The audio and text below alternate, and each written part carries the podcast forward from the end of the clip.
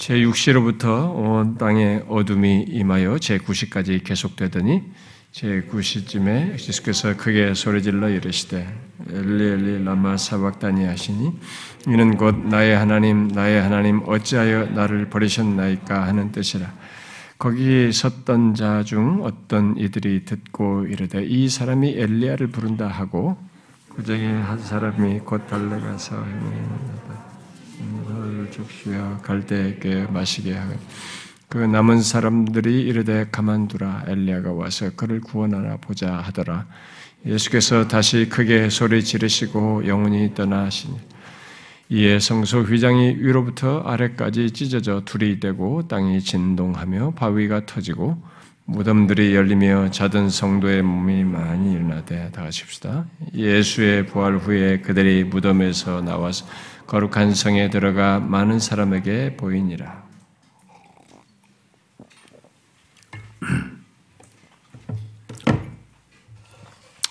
아, 오늘은 우리가 흔히 아, 예수 그리스도께서 어, 십자가에 달려 죽으시기 전 주일로 어, 지켜서 우리가 뭐 흔히 종료주의라고 합니다만은 항상 우리가 어느 때든지 예수 그리스도의 죽으심과 부활과 연관된 말씀, 어, 십자가의 은혜와 대속의 은혜들을 우리가 살핍니다만 그래도 매년 이 시기를 기억하여서 상기하는 것은 상당히 유익하다고 봅니다.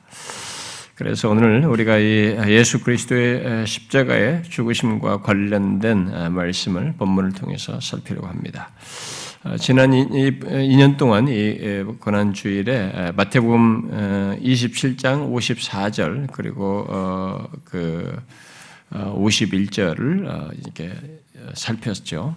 50 음, 먼저 54절에 기록된 예수님의 십자가 형을 직접 집행했던 그리고 그 형을 집행하는 가운데 예수님의 그 모든 행적을 쭉 주목했던 예, 로마의 군인 이 백부장이 어, 예수님의 죽으시는 것을 보고 그 이는 진실로 하나님의 아들이었다라고 고백한 내용을 우리가 살폈었고 또 작년에는 예수님께서 십자가에 달려 죽으실 때 있었던 일, 어, 그 51절 상반절의 성소의 휘장이 위로부터 아래로 어, 찢어진 것을 살폈습니다. 오늘은 그 내용들에 계속 좀 연결을 해서 어, 예수님께서 죽으실 때 있었던 그 일련의 사건들이 오늘 읽은 내용 속에 몇 개가 나오는데 그 사건들의 의미를 좀 연결해서 살피려고 합니다. 45절에 기록된 대로 어, 어둠이 임한 곳으로부터 어, 시작해가지고 예, 예수님께서 죽으시자 어, 성소의 휘장이 찢어지고 그다음에 또 땅이 진동하고 바위가 터지고 무덤들이 열리고 자던 성도의 몸이 많이 일어나고 예수님의 부활 후에 그들이 무덤에 나아가서 거룩한 성에 들어가서 많은 사람에게 보였다라고 하는 이런 일련의 사건들에 대한 내용입니다. 아, 이 내용들 중에서 52절과 53절은 어, 마테, 마가, 누가, 요한 이 중에 사복음서 기자들 중에 이 마테만 기록하고 있어서 많은 사람들이 사람들에게 논쟁거리가 되는 어, 내용이기도 합니다.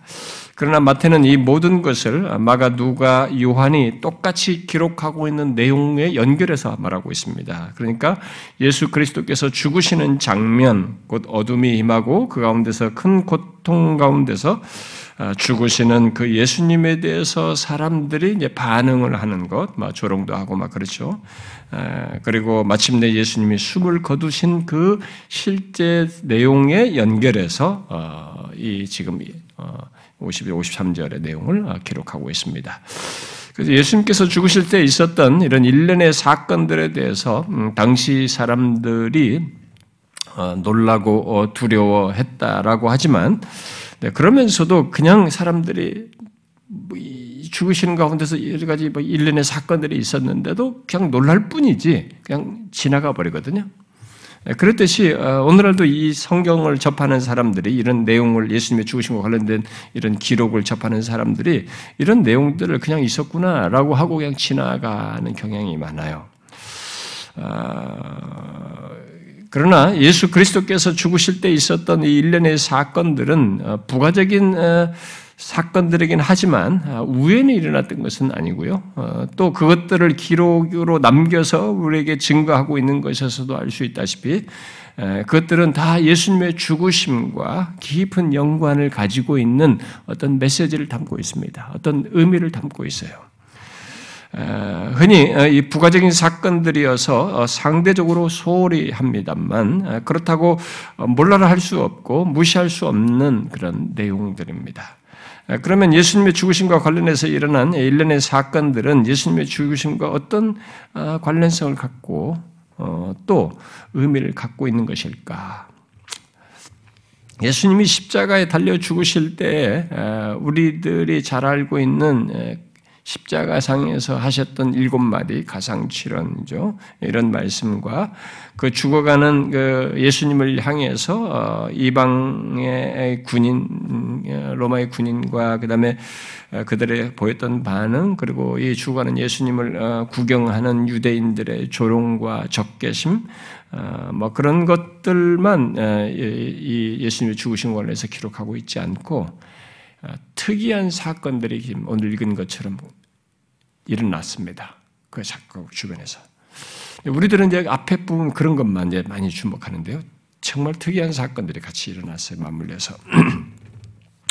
그것들은 아, 여기 아, 마태복음 아, 조금 전에도 언급을 했습니다만 45절 이하에서 보듯이 대낮에 어둠이 임한 것. 한 몇 가지, 한 다섯 가지 정도 사건이 일어났는데요. 대낮에 어둠이 임한 것이고, 그 다음에 성소의 휘장이 위로부터 아래로 찢어진 것입니다.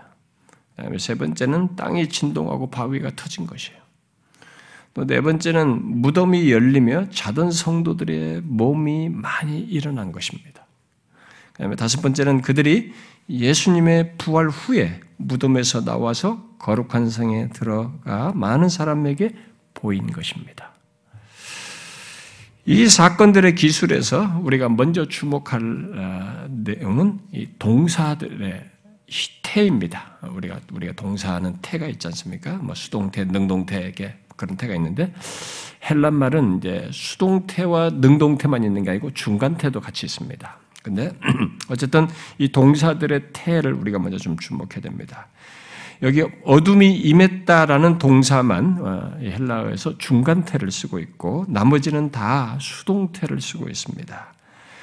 어, 이 수동태는 주어를 밝히지 않으면서 수동태를 쓰는 신약 성경의 이런 기술들은 다 신적 수동태라고 합니다. 그러니까 초자연적인 일을 이렇게 당한 거죠.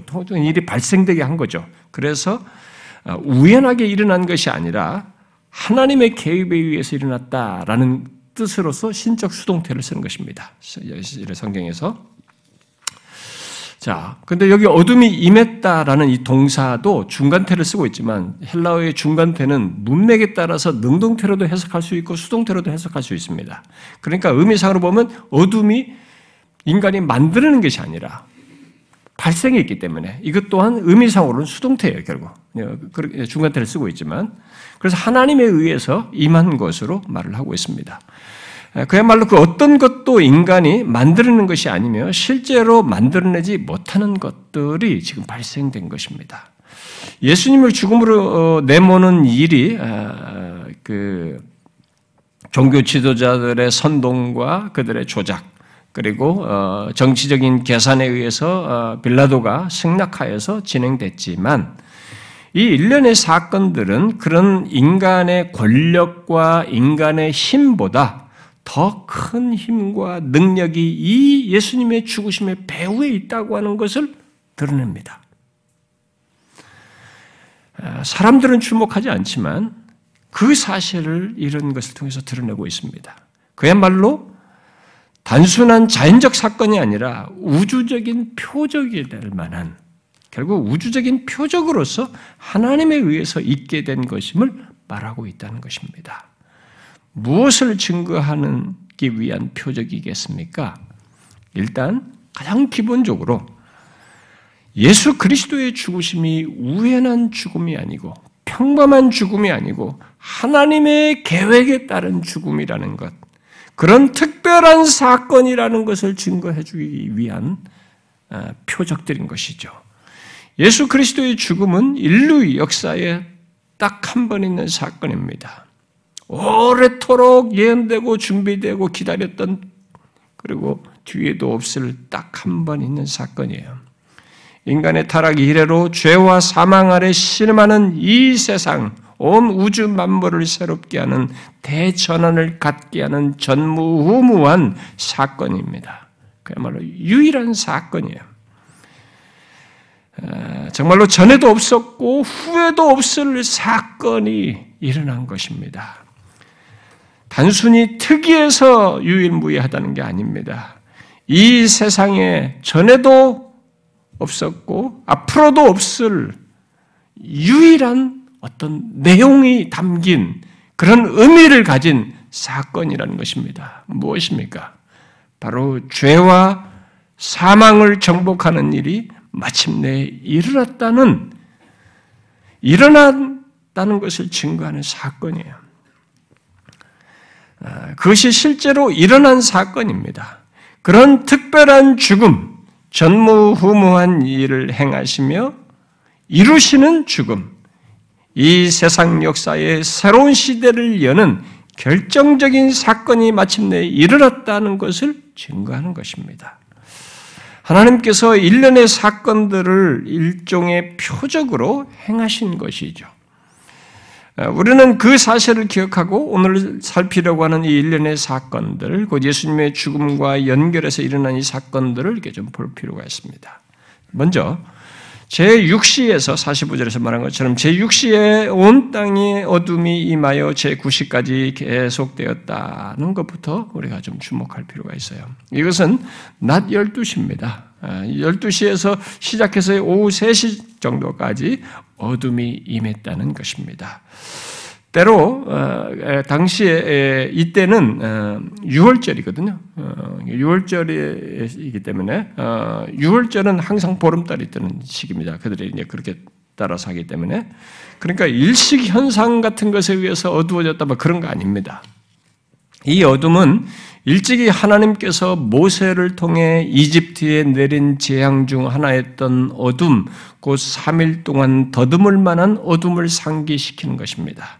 그리고 아모스 선지자가 예언했던 여호와의 날, 그날에 내가 해를 대낮에 지게 하여 백주의 땅을 캄캄하게 하겠다고 한 것과 관련된 것입니다.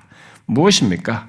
구약에서 어둠이 하나님의 심판과 인간의 비탄을 나타내었고 아모스 외 여러 선지자들이 다가오는 마지막 심판의 징조로 어둠을 말했는데 그 심판이 1차적으로 우리의 죄를 지신 예수 그리스도께 임하였다는 것을 드러내는 것입니다.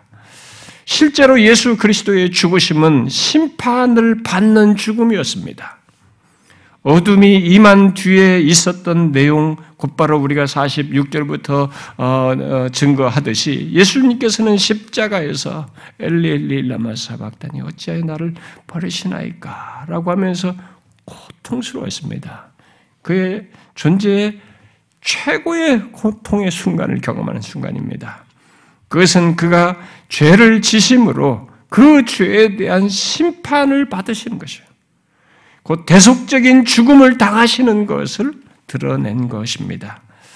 어둠 속에 이런 사실과 관련해서 이제 어떤 주석가는 뭐 티드브라는 주석가는 이렇게 말했어요. 아모스는 해가 대낮에 지게 하며 백주의 땅을 캄캄하게 하실 여호와의 날을 간절히 기다렸다. 갈보리는 여호와의 날이 일어났다고 말한다. 심판이 임하고 자비가 부어질 날, 그래서 이스라엘의, 이스라엘이 해방되고, 해방되고 하나님의 자비로운 의도대로 회복될 그날이 왔다는 것이다.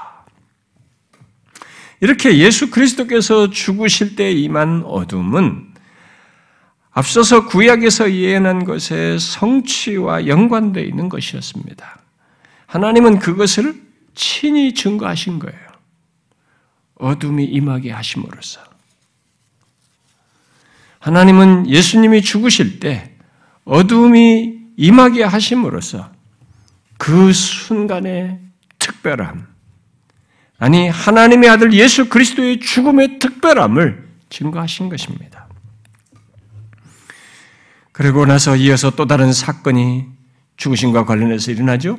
무엇입니까?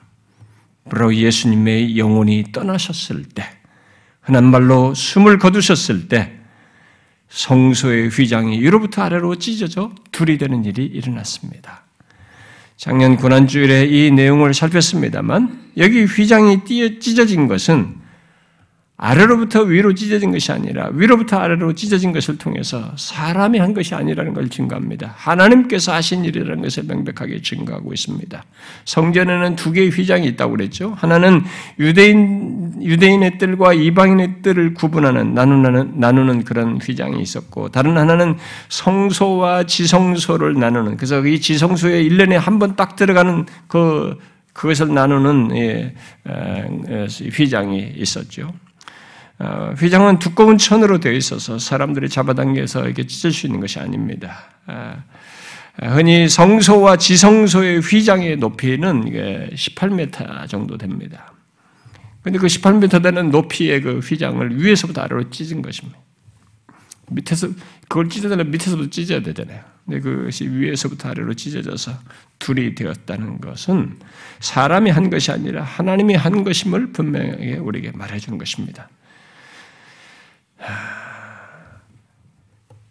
두 휘장 중 어느 것이 찢어졌는가 사람들이 묻습니다만은 에베소서 2장은 유대인과 이방인 사이에 구분이 폐해졌다고 말을 하고 있어서 결국 첫 번째 휘장이 사실상 찢어진 것을 시사합니다.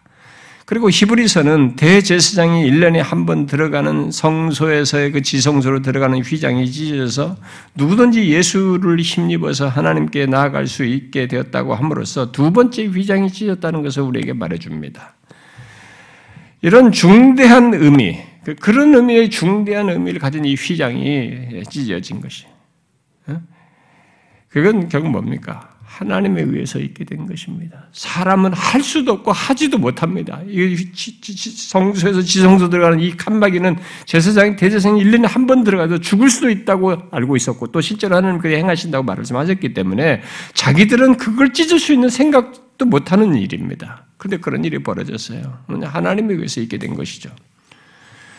그러므로 예수 그리스도께서 죽으실 때 있었던 이 휘장의 찢어짐은 하나님의 아들 예수 그리스도의 죽음이 얼마나 특별한 죽음인지, 바로 유대인과 이방인의 나눔이 사라지고, 이제 모든 인류가 예수 그리스도 안에서 하나가 될 수 있게 되었다는 것, 그야말로 새로운 인류가 창조되었다는 것, 특히 죄 있는 인간이 이제 십자가에 달려 죽으신 예수 그리스도로 말미암아 하나님께 나아가게 되었다는 것. 그것을 하나님 편에서 이 휘장을 찢음으로써 증가하신 겁니다. 인간이 증가하는 게 아니고 지금. 이것은 인류 역사상 가장 놀라운 사실입니다. 경이로운 순간이에요. 이 예수님의 대속적인 죽음으로 모든 인간은 곧 이방인이든 유다인이든 죄 있는 인간은 이제 그 어떤 희생제사나 인간 중재자도 없이, 같은 거 없이 직접 예수 그리스도를 힘입어 하나님 아버지께 나아갈 수 있게 된 것입니다. 예수님의 죽음이 그런 죽음인데 당시 사람들이 주목하지 않았습니다. 그런 조건에서 하나님께서 휘장을 찢으신 거예요. 깜짝 놀랄 일이에요, 그들은. 선명히 보이신 것입니다. 예수 그리스도의 죽으심과 연관지어서 이 예수 그리스도의 죽음이 그런 죽음이고 특별한 죽음이라고 하는 것은 인류 역사에 가장 경이로운 일이 벌어진 그런 순간이라고 하는 것을 증거하신 것입니다. 그러나 하나님은 거기서 멈추지 않았습니다. 예수 그리스도의 죽으심과 관련해서 또 다른 사건을 일으키셨어요. 무엇입니까? 땅이 진동하고 바위가 터진 것입니다. 우리들이 흔한 말로 말하면 큰 지진이 그 주변에 일어난 것입니다. 그러나 단순 지진 현상이 아니었어요. 뒤에 52절에서 무덤들이 열리고 자던 성도들의 몸이 많이 일어난 것을 연결해서 말한 것을 볼 때 땅이 진동하고 바위가 터진 것은 흔히 지진 현상, 자연 현상에서 일어나는 그런 지진 같은 것이 아니었습니다. 이것은 뒤에 28장 2절에서 예수님의 부활 때 있었던 큰 지진이 난 것과 같은 것입니다. 여기 진동하다, 터지다라는 두 동사도 모두 이게 수동태로 쓰여져서 문자적으로 번역하면 진동되었다, 쪼개짐을 받았다라는 말입니다. 휘장이 찢어진 것과 똑같이 신적 수동태가 쓰여져서 이것도 하나님께서 하셨다는 것을 말해주고 있어요. 신약 성경에서 종종 땅이 진동하는 것을 통해서 하나님의 종들을 구원하시는 일을 하나님께서 행하신 적이 행하신 일이 있습니다. 뭐 예를 들면 빌립보 감옥에 있던 바울과 신라가 큰 거기서 찬양을 하잖아요. 그때 큰 지진이 있어서 이들을 구원하시는 그런 일을 하나님께서 행하셨는데 여기 예수님이 십자가에 달려 죽으실 때 있었던 이 큰 진동 또한 숨을 거두시며 자신을 의탁한 예수님의 영혼을 받으시는 것, 그를 구원하시는 것을 시사하는 겁니다. 오스본이라는 사람은 오늘의 이 본문의 이 진동을 28절 2절과 2절의 진, 진, 큰 지진과 연결해서 이렇게 말했어요. 마태는 여기서 지진을 통하여 예수님의 영혼이 아버지께로 올라가는 것을 나타내고 셋째 날 무덤에서는 또 다른 지진으로 그분의 몸이 부활했음을 나타냈다. 그렇습니다. 예수님께서 죽으실 때 있었던 땅의 진동과 바위가 터진 이 일은 그냥 있었던 일이 아니었어요. 그냥 사람 놀래키는 정도의 특이한 사건이 아니었습니다. 마침내 이 세상 죄를 지고 구원의 길을 내시는 일을 끝마치신 예수 그리스도의 죽음에 대한 하나님의 응답이었어요.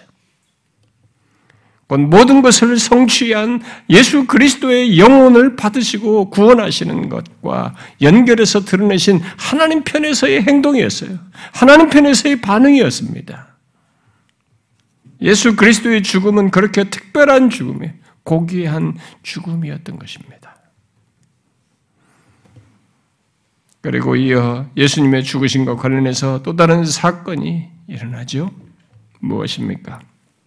무덤이 열리며 자던 성도의 몸이 많이 일어난 일입니다. 여기서도 열리다와 일어나다는 동사가 다 신적 수동태로 쓰여져서 무덤이 열리고 자던 성도들의 몸이 일어난 것이 하나님에 의해서 있게 된 것임을 말해주고 있습니다. 그런데 이 사건은 너무 충격적입니다. 무덤이 열리고 자던 성도들이 일어나는 일, 곧 부활하는 일이 있었다고 말하기 때문에 그렇습니다. 예수님이 죽으셨는데 죽으신 것 관련해서 이런 사건이 벌어진 거예요. 무덤이 열린 때문에. 그래서 어떤 사람들은 실제로 이, 이, 일어난 사건이 아니다. 이것은 그냥 상징적으로 말하는 것이다 라고 해석하기도 합니다. 그러나 마태는 뒤에 53절에서 많은 사람에게 보였다라고 함으로써 실제 사건으로 말하고 있습니다.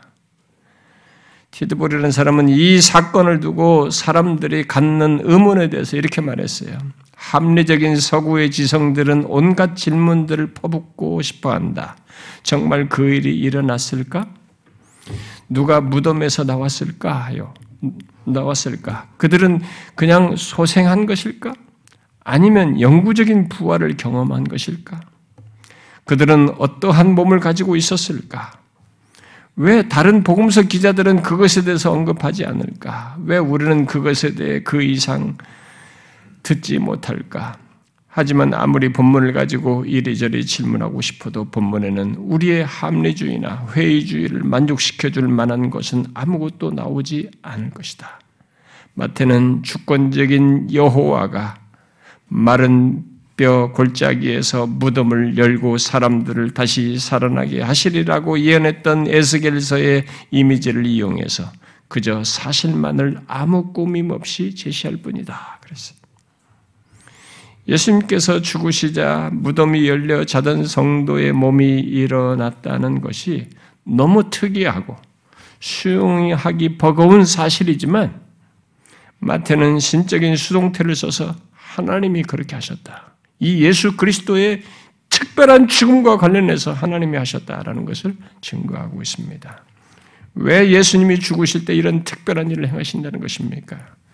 가장 쉽게 말할 수 있는 것은 하나님께서 예수 그리스도의 죽으심이 사람들이 생각하는 그 당시 사람들이 예수 그리스도의 죽음에 대해서 주목하지 않는 그 예수 그리스도의 죽음이 진실로 특별하다는 것, 특별한 죽음이라는 것, 특히 그의 죽음이 어떤 의미를 갖는 죽음인지를 증거하기 위해서 이렇게 하신 것이라고 봅니다. 그래서 오스보이라는 사람은 두 가지 일을 말했습니다. 하나는 어떤 걸 증거하냐면 하나는 예수님의 죽음으로 종말의 시작이 확인되었고 죽음의 권세가 꺾였으며 의인들이 죽음에서 일으킴을 받는다는 것이고 또 다른 하나는 모든 사람이 생명을 얻는 구원의 새로운 시대가 시작되었다는 것이다. 라고 했어요.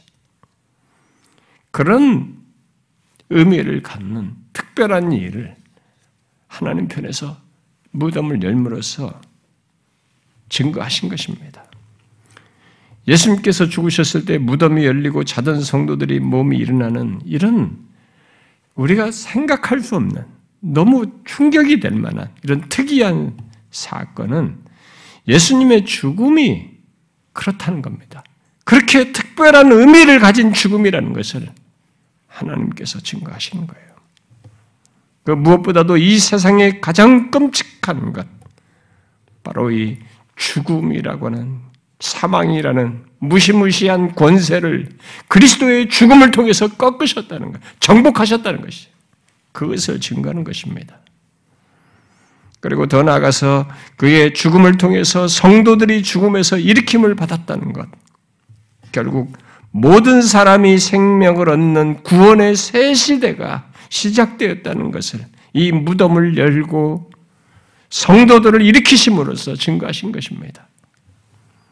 이 사건에서 사람들은 예수님이 죽으셨을 때 무덤이 열려 일으킴을 받은 자들이 누구인가에 대해서 궁금해합니다.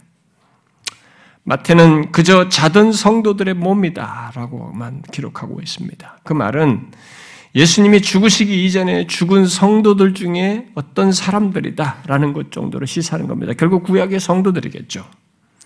마태는 그 이상 상세히 말하고 있지 않, 습니다 그런데 뭐 오늘날의 해석자들 중에 어떤 사람은 위킨스 같은 사람은 이스라엘의 역사에서 영웅과 순교자 가운데 어떤 자들이 이 사건에 대한 기적적인 증언을 하기 위해 선택되었을 것이다 라고 말했습니다. 뭐 가능할 수 있어요. 왜냐하면 사람들에게 뭔가 이 증거에 대한 효과를 드러내기 위해서 그런 사람이 것이다. 뭐 그들의 인지할 만한 어떤 사람일 수도 있다. 뭐 이렇게 말할 수도 있겠습니다.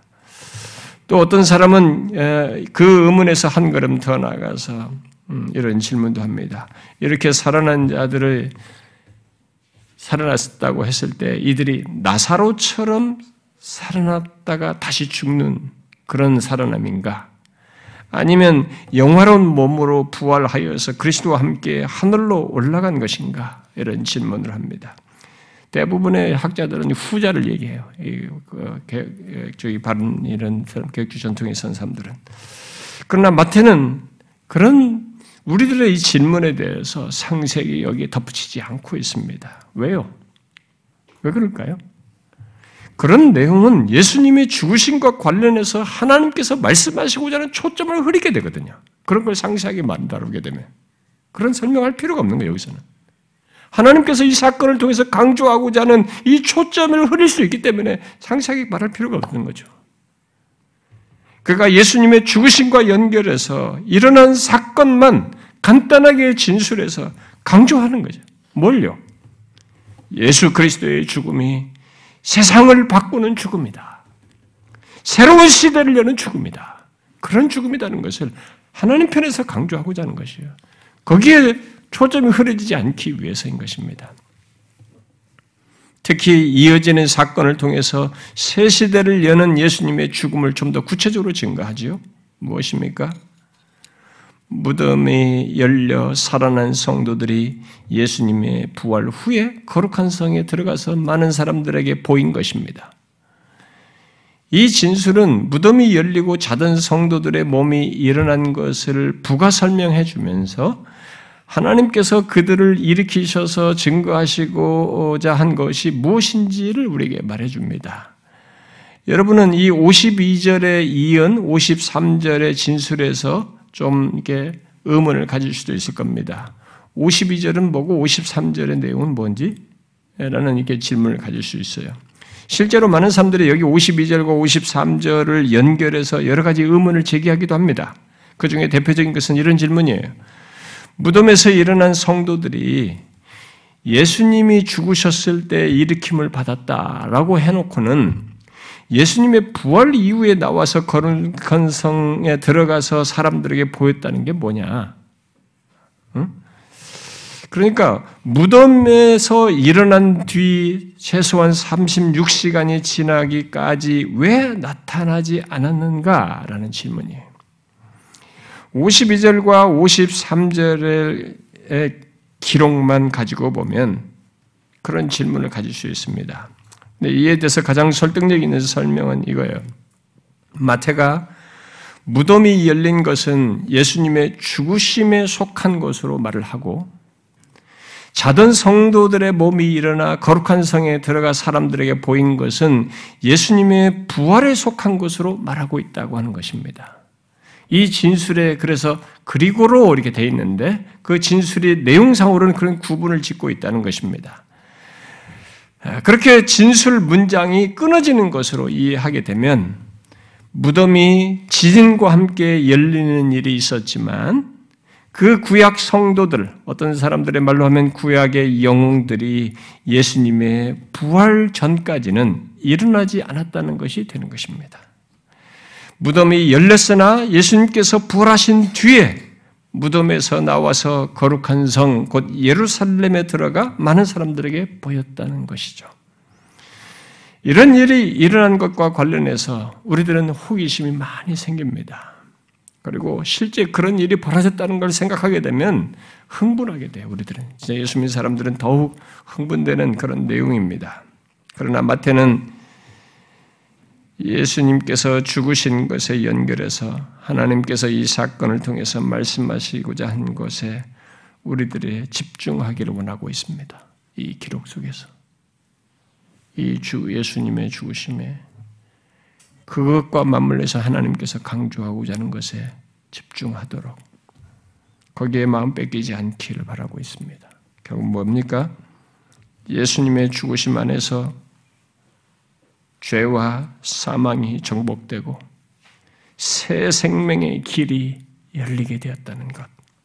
특히 부활로 이어진 예수님의 죽음 안에서 성도들이 똑같이 부활하게 된다는 것입니다. 그 사실을 주목하도록 말하고 싶은 거죠. 하나님은 그것을 예수 그리스도께서 죽으실 때부터 곧바로 증가하신 것입니다. 부활하고 나서가 아니라 죽을 때부터 죽으시고 운명하시자마자 혹 자신이 숨을 거두시자마자부터 바로 이것을 증거하셨어요.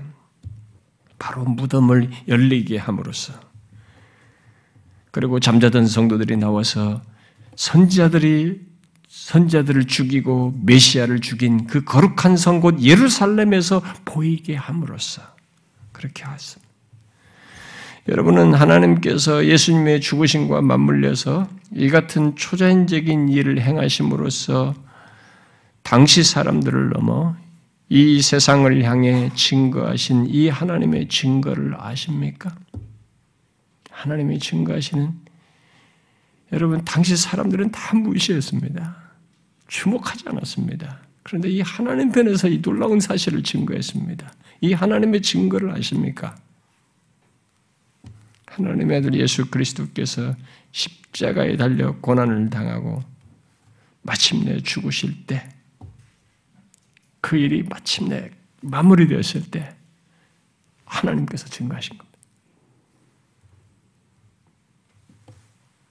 예수님께서 십자가에 달려 모든 것을 이루시는 마지막 고통 순간에서부터 어둠이 임하게 한 것으로부터 시작해서 이어서 일어난 여러 사건들, 죽으시자마자 일어난 여러 사건들을 통해서 하나님은 당시 사람들의 제대로 알지 못하는 이 예수님의 죽음, 그저 끝까지 조롱하며 무시하는 이 예수 그리스도의 죽음에 대해서 인간들과 다르게 반응하신 겁니다. 예수님의 죽으심과 맞물려서 초자연적인 사건들을 더하심으로써 인류 역사의 최대 사건이 일어났다. 특별한 사건이 일어났다.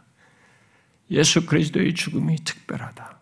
전무후무한 유일한 사건이 마침내 일어났다는 것을 증거한 것입니다. 바로요, 예수의 죽음은 이 세상을 위한 죽음이라는 것. 아니, 인류 역사를 바꾸는 죽음이라는 것을 증거하신 겁니다. 특히 죄와 사망의 굴레 아래 있는 인류에게, 이 세상에게 예수 그리스도께서 죽으심으로 새로운 지평을 연 겁니다. 복된 미래, 영광스러운 미래가 열리게 되었다는 것을 증거해 준 겁니다.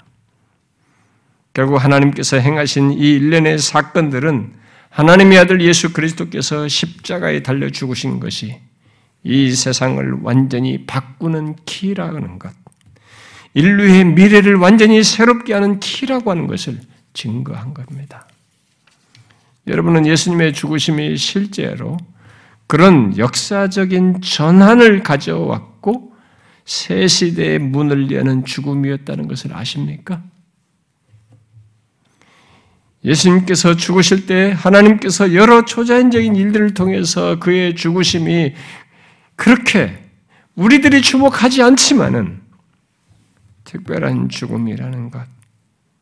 그 그렇게 증거하신 대로 여러분도 예수님의 죽으심을 특별한 죽음으로 알고 있습니까?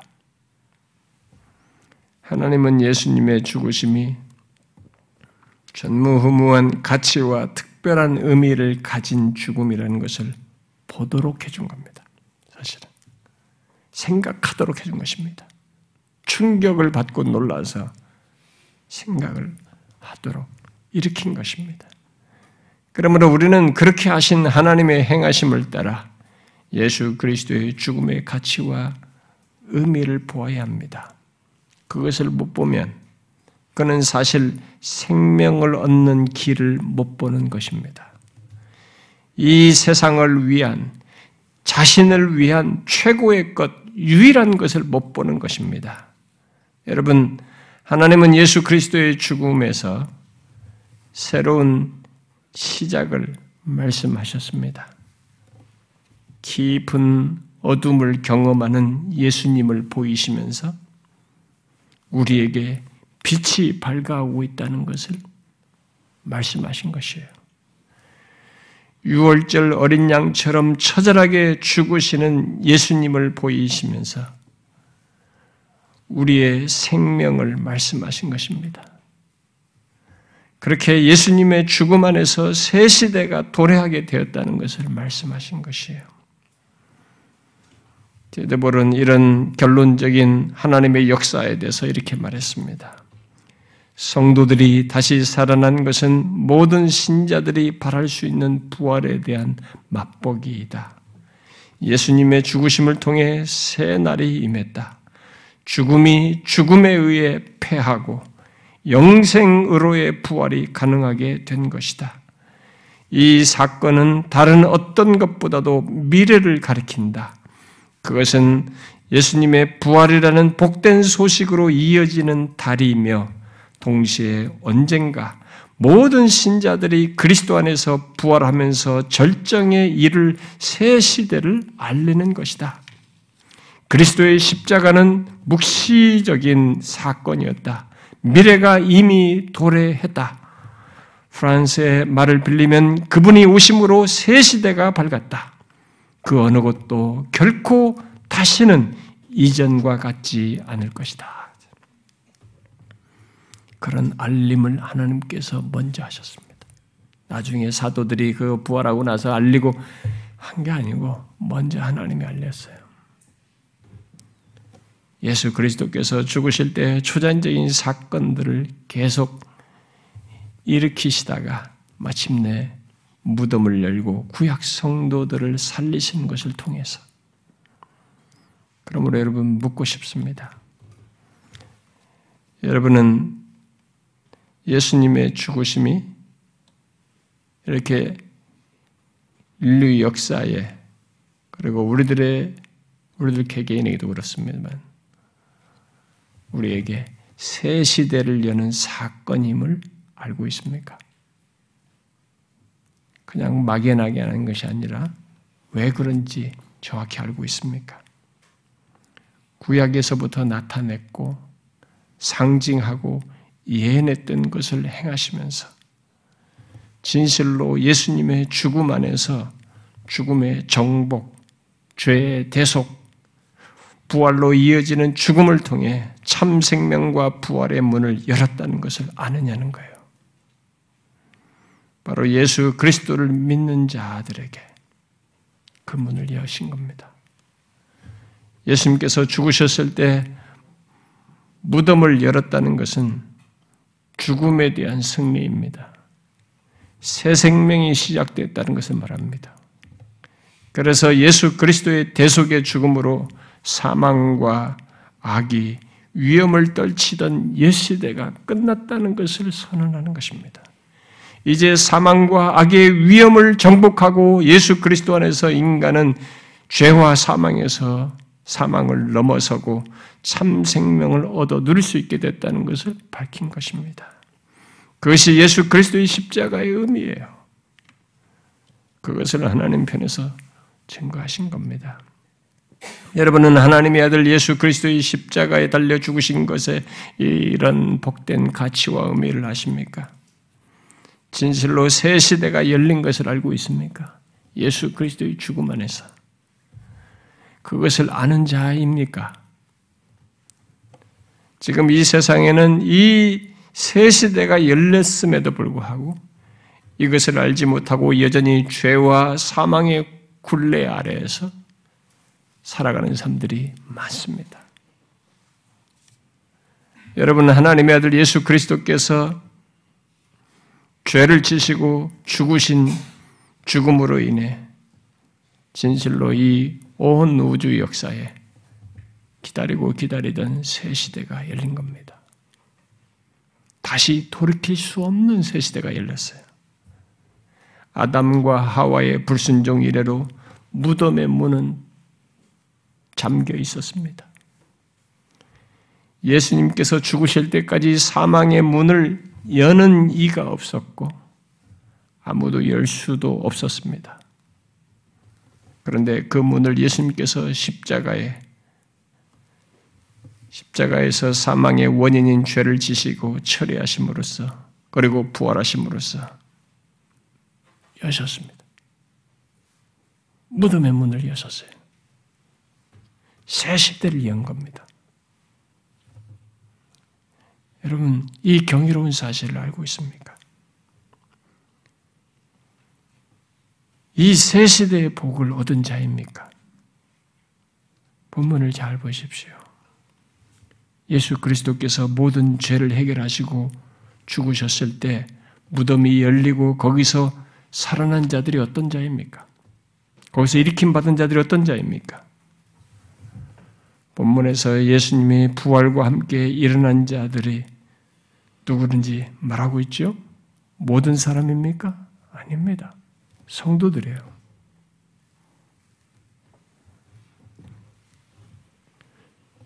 예수 그리스도의 이유로 말하면 예수 그리스도를 믿는 자입니다. 그에 대해서 예수님께서 말씀하셨죠? 나는 부활이요 생명이니 나를 믿는 자는 죽어도 살겠고 무릇 살아서 믿는 자는 영원히 죽지 아니하리라. 무덤의 문이 열리고 생명으로 나아가는 것, 그 사망을 넘어 영원한 생명으로 나아가는 그 새 시대에 속하여 그 복을 얻는 자는 부활이요 생명이신 예수 그리스도를 믿는 자입니다. 그래서 예수 그리스도를 믿는 자는 죽음을 태연히 대면할 수 있어요. 죽음을 넘어 참 생명의 문이 그에게 열려 있기 때문입니다. 이것은 하나님께서 예수 그리스도께서 죽으실 때 친히 증거하신 사실입니까? 생생하게 보인 사실이에요. 여러분은 이것을 알고 사십니까? 예수님이 여신 이새 시대의 복, 참 생명의 복을 알고 사느냐는 거예요. 종교적으로 그냥 죽으면 잘 되겠지, 복 받겠지, 것이 아니라 누가 죽으면 좋은 데 가라 라는 그런 것이 아니라 근거도 없고 이유도 없는 그런 것이 아니라 알지 이유도 알지 못하면서 말하는 것이 아니라 이렇게 명확한 근거와 이유를 알고 예수님이 여신 이새 시대의 복, 참 생명을 복을 아는 자 하는 거죠. 다시 여러분에게 진지하게 묻고 싶습니다. 여러분은 진실로 하나님의 아들 예수 그리스도께서 죄와 사망을 지시고 죽으심으로써 무덤의 문을 열므로써 새 시대가 도래하게 했다는 것을 알고 자신이 그 수혜자입니까? 새 시대에 열린 새 시대에 속한 자입니까? 조금 잘 살게 해주는 시대를 연 것이 아니라 죄와 사망을 정복하고 참 생명, 부활의 생명, 영원한 생명으로 나아가게 하는 새 시대를 열었다는 것을 알고 있느냐는 거예요. 있어도 좋고 없어도 좋은 일이 있게 된 것이 아니라 우리에게 끔찍한 완전히 상극입니다. 죄와 사망과 이것의 반대편인 무덤을 넘어서서는 참 생명 이건 완전 상극이에요. 근데 이 상극의 좋은 것은 이것이 해결되지 않으면 가질 수 없는 거예요. 막연하게 구원받고 생명을 얻는 이걸 얘기하는 게 아닙니다. 이것을 말하기 위해서 죄와 사망을 해결하는 것이 있어야 되는 겁니다. 어떻습니까? 여러분은 죄와 사망을 해결한 그런 가운데서 무덤을 열고 새 생명을 갖게 한 이 새 시대, 열린 새 시대를 알고 있습니까? 그 수혜자입니까? 제가 왜 이것을 마지막에 질문하냐면 오늘날 예수 믿는 우리들이 이 어마어마한 새 시대에 속한 자인 것을 모르는 듯 해서 그래요. 이건 적당히 잘 살게 해주는 문제가 아닙니다. 너무나 큰 얘기예요. 하나님이 친히 증거하신 너무 큰 일입니다. 인류 역사에 딱 한 번 있는 일이에요. 유일한 사건 속에서 있는 것입니다. 그것이 실제라는 것을 그 당시 증거 속에서 하셨어요. 그 이후에 예수님의 살아나심 속에서 분명히 또 증거하신 것을 다 밝혀지기도 드러냈지만 하나님 편에서 그 일을 죽으실 때부터 바로 증거하셨어요. 여러분, 이걸 알고 살아야 됩니다. 이 하나님의 아들 예수 그리스도의 죽음 안에서 우리가 새 시대에 들어온 겁니다. 그를 믿는 자들은 이 새 시대의 가장 놀라운 것은 죄와 사망이 더 이상 우리를 주인 노릇 못한다는 겁니다.